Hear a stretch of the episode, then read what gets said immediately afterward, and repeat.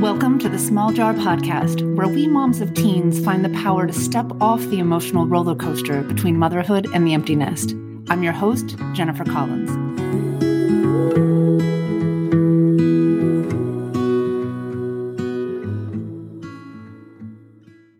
Episode number 66.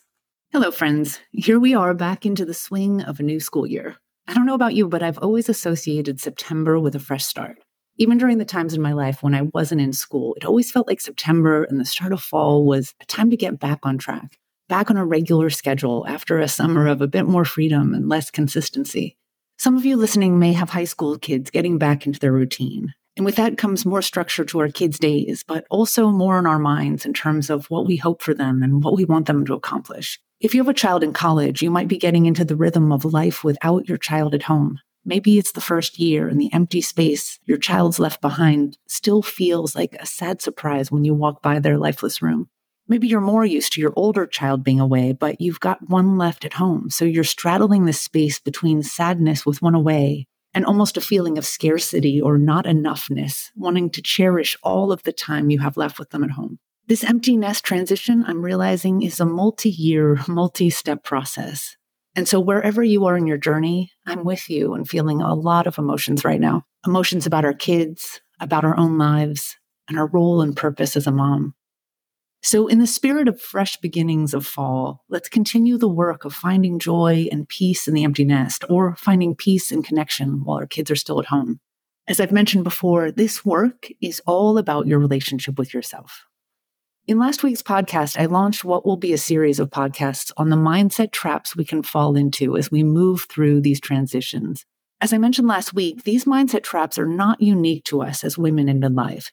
They are, in fact, mindset traps that we can all fall into at all stages of our lives. And the reason these traps are universal to all humans is because of the perfect design of our brains. It's common for us to think that there's something wrong with us when we get into these patterns where we feel stuck in our thinking.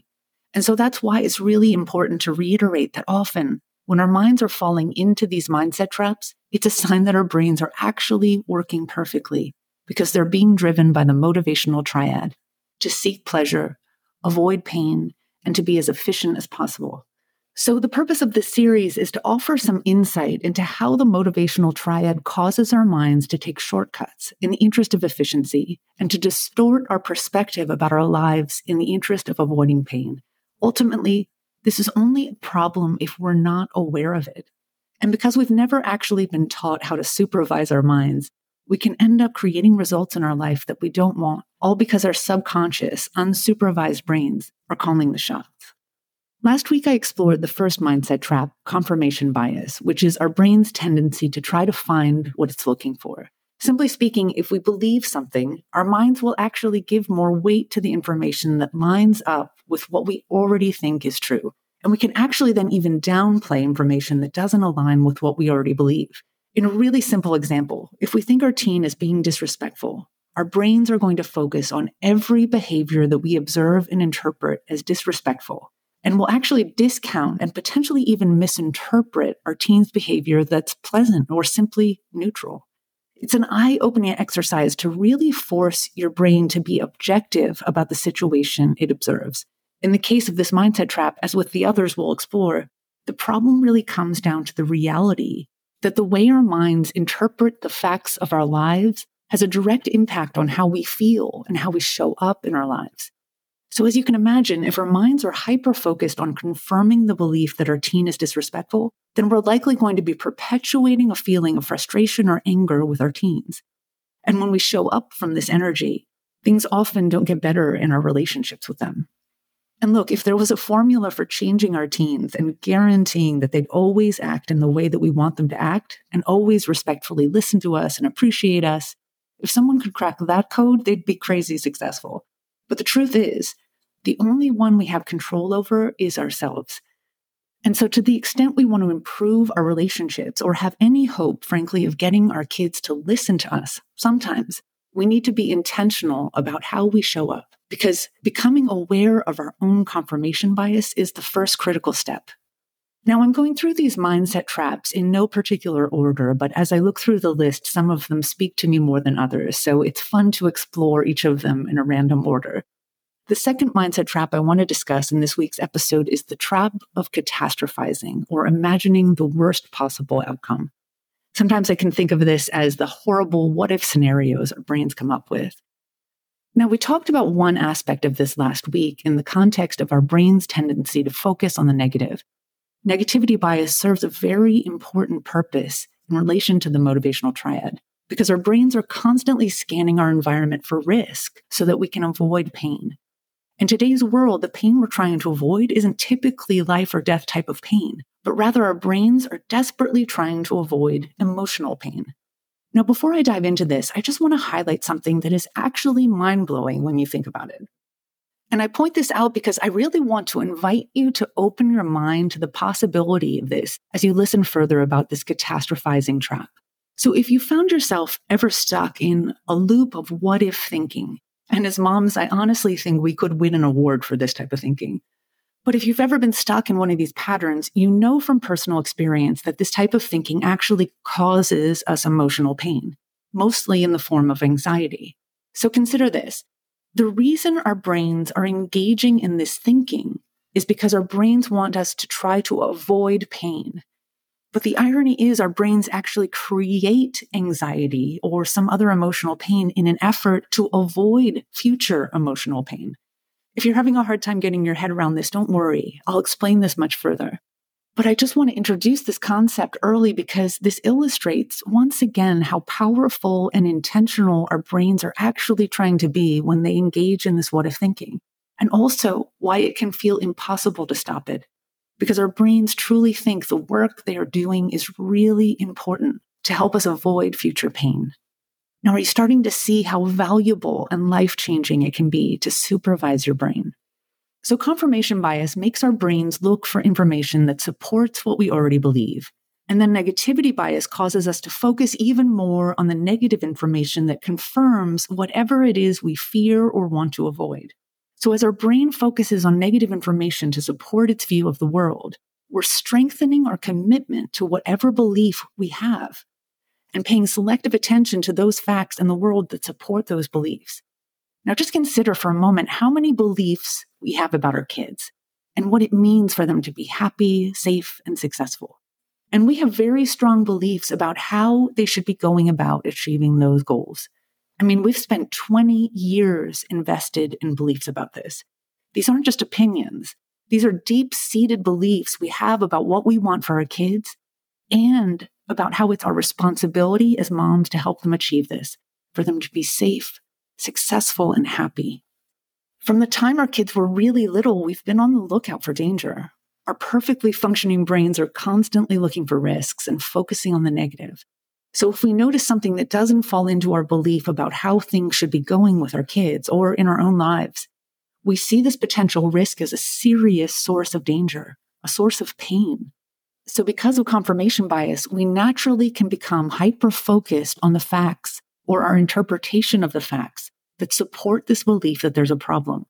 And then we catastrophize. Our brains imagine the most dramatic and terrible version of what could happen, the worst case scenario. And honestly, no matter how many times you try to tell yourself it will all turn out okay, our brains continue to hold on to the possibility of the worst case scenario because, again, that scenario involves pain and our brains want to avoid it at all costs. All of us worry about the future. I've talked about how this serves us in the sense of protecting us. There's this aspect of our evolutionary makeup, an instinct that ensures that we learn from our environment and imagine possible outcomes as a way to avoid pain and negative consequences. This is how our species has evolved. If we can predict the possibility of a negative outcome and somehow avoid it by being proactive or learning how to get around it, then one would think that we would be able to save ourselves the pain of experiencing the negative outcome. This aspect of our minds is incredibly helpful. We envision various scenarios and try to take steps to minimize the negative and optimize the positive. Whether you realize it or not, your mind is continuously evaluating the world around you and making decisions, many of them unconscious. These decisions keep you safe and moving in the right direction. In fact, many of these decisions are habitual actions, proactive steps you're taking to avoid a negative outcome. When you cross the street, you don't even think about it, you look both ways. If you see a car in front of you put on its brakes, you will also put on your brakes. Throughout our lives, we learn about dangers in the world and we incorporate into our habits simple responses that we don't even need to think about that protect us from harm. This is the beauty and power of our minds. Of course, you can never avoid all of the bad things that could possibly happen. You could do everything right and still experience unexpected tragedy or disappointment. In fact, it's actually guaranteed that at some point something bad will happen. There are times when, try as we might, we can't actually do anything to change the course of the future.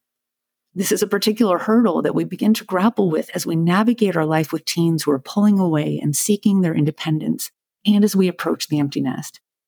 For each of our children and each of our families, this can look very different. But what becomes increasingly true, what's inevitable, is that our children are going to go out and live their lives. And even when our kids are still living at home, we have very little to zero control over how they do this.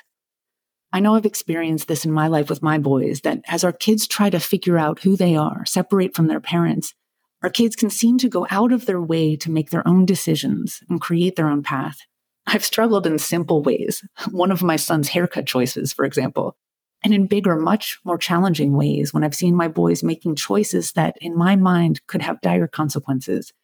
Our teens' paths and choices may end up looking very different from what we'd hoped their paths would look like. In fact, it's almost inevitable that as our kids go out into the world, there are going to be several things they do that we've warned them against or even begged them not to do. And guess what? They're going to do it anyway. And this could be everything from fairly minor things to major risk taking behavior. There's so many circumstances of our lives that are not in our control right now. And unsurprisingly, lack of control, uncertainty about the future. Our brain's reaction to these circumstances is to rebel against it. Our brains want us to be safe and certain. So naturally, when we observe things in the world with our kids that we don't want, or think about our own futures that are uncertain, our brains go to the worst case in an effort to try to problem solve. It's almost like our brains are supercomputers, thinking of the terrible possible outcome and working backwards to try and find the loophole to make sure that that outcome absolutely will not happen. So there are times when we catastrophize by expressing some dramatic reaction to a circumstance. For example, if our child gets a bad test grade, we might find ourselves thinking or even saying out loud, if he doesn't try harder, he's going to fail the class. The traditional description of this mindset trap is that people who engage in catastrophizing blow things out of proportion and magnify the potential negative consequences of an event or circumstance. So, in this case of a bad test grade, the catastrophizing thought takes our mind down a rabbit hole of failing the course, maybe even not getting into college. In a rational moment, we might be able to tell ourselves that one bad test grade doesn't determine a student's academic future, but as I've said before, it's really not always that easy to just think the rational, happy thought that everything will be okay because our brain is still giving weight to that worst case scenario. Just telling ourselves the worst case thinking is irrational, it's honestly not always useful. Now, I want to share something that I've observed in myself and also in my clients. We don't actually need to even think the catastrophizing thought intentionally. It's like our brains are so sophisticated that they can weave this terrible story that seems so big and overwhelming that it's almost like we can't even bear to look at it. Honestly, sometimes I'll even refer to it as the boogeyman under the bed or hiding in the closet. Our brains just know that whatever is hiding in that closet is terrible.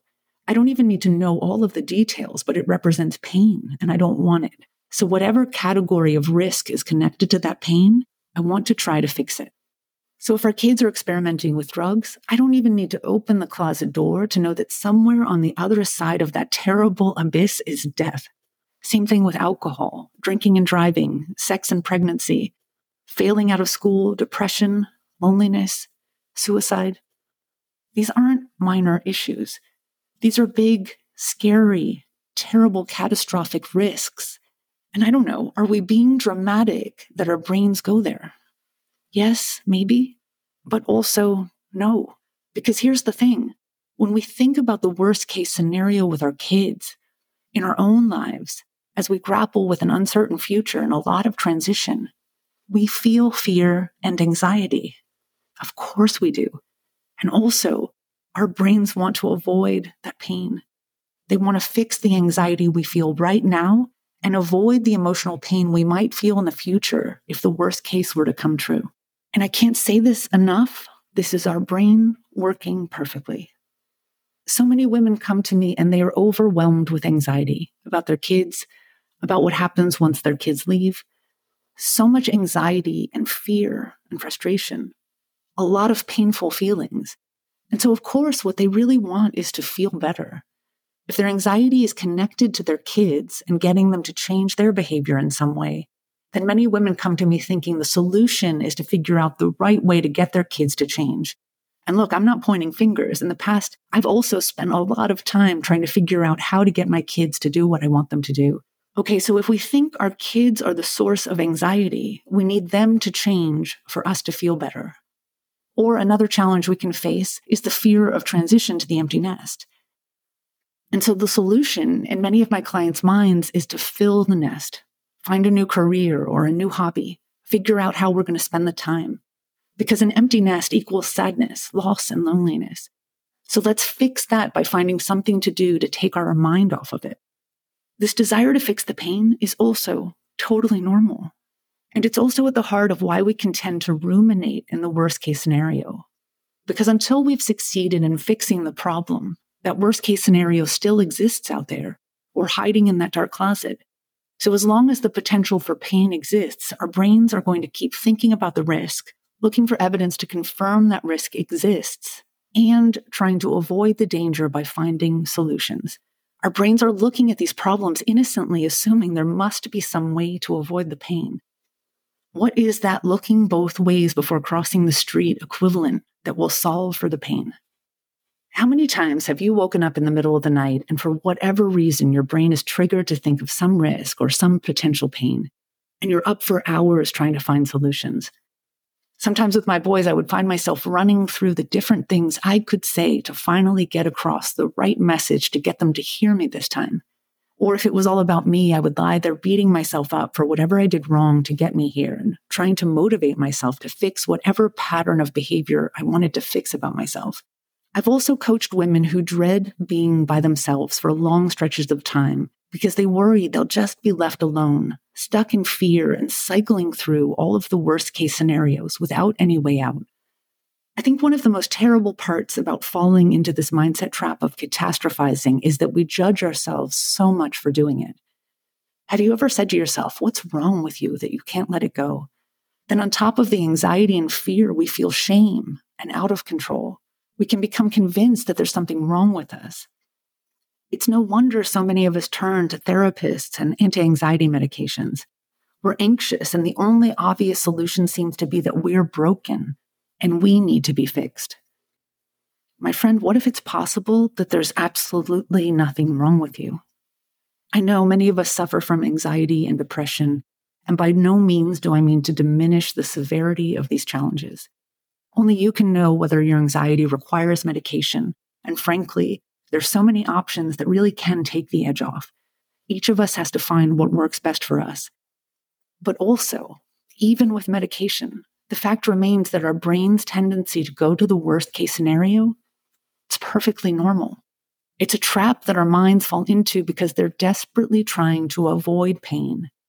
And it's interesting to consider that if you stop judging yourself for feeling anxiety and start to get curious mm-hmm. about why you're feeling anxious, it actually makes perfect sense. There was a time when there was something seriously wrong in my family.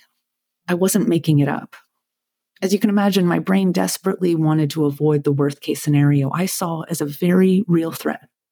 In the beginning, I panicked. The worst case was all I could think about. I would wake up in the middle of the night trying to find ways to fix the problem. I tried everything I could think of. Sometimes I approached the situation rationally, other times I lost my mind. The worst case was a real possibility. And of course, I didn't want it. How should I have felt? Calm? relaxed, happy? Absolutely not. My thoughts about the worst case scenario were well founded. I was incredibly anxious and afraid. And also, I realized there was absolutely nothing I could do to fix the situation.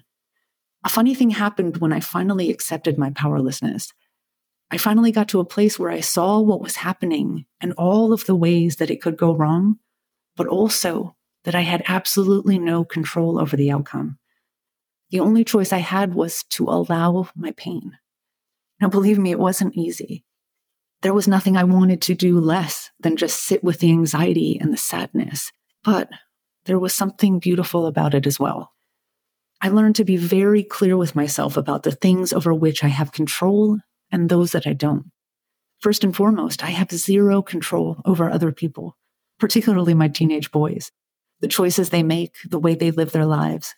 The only control I actually have is in the way I respond to their choices and set my own boundaries. But boundaries aren't about controlling the other person. They're about deciding how we respond to other people's words and actions.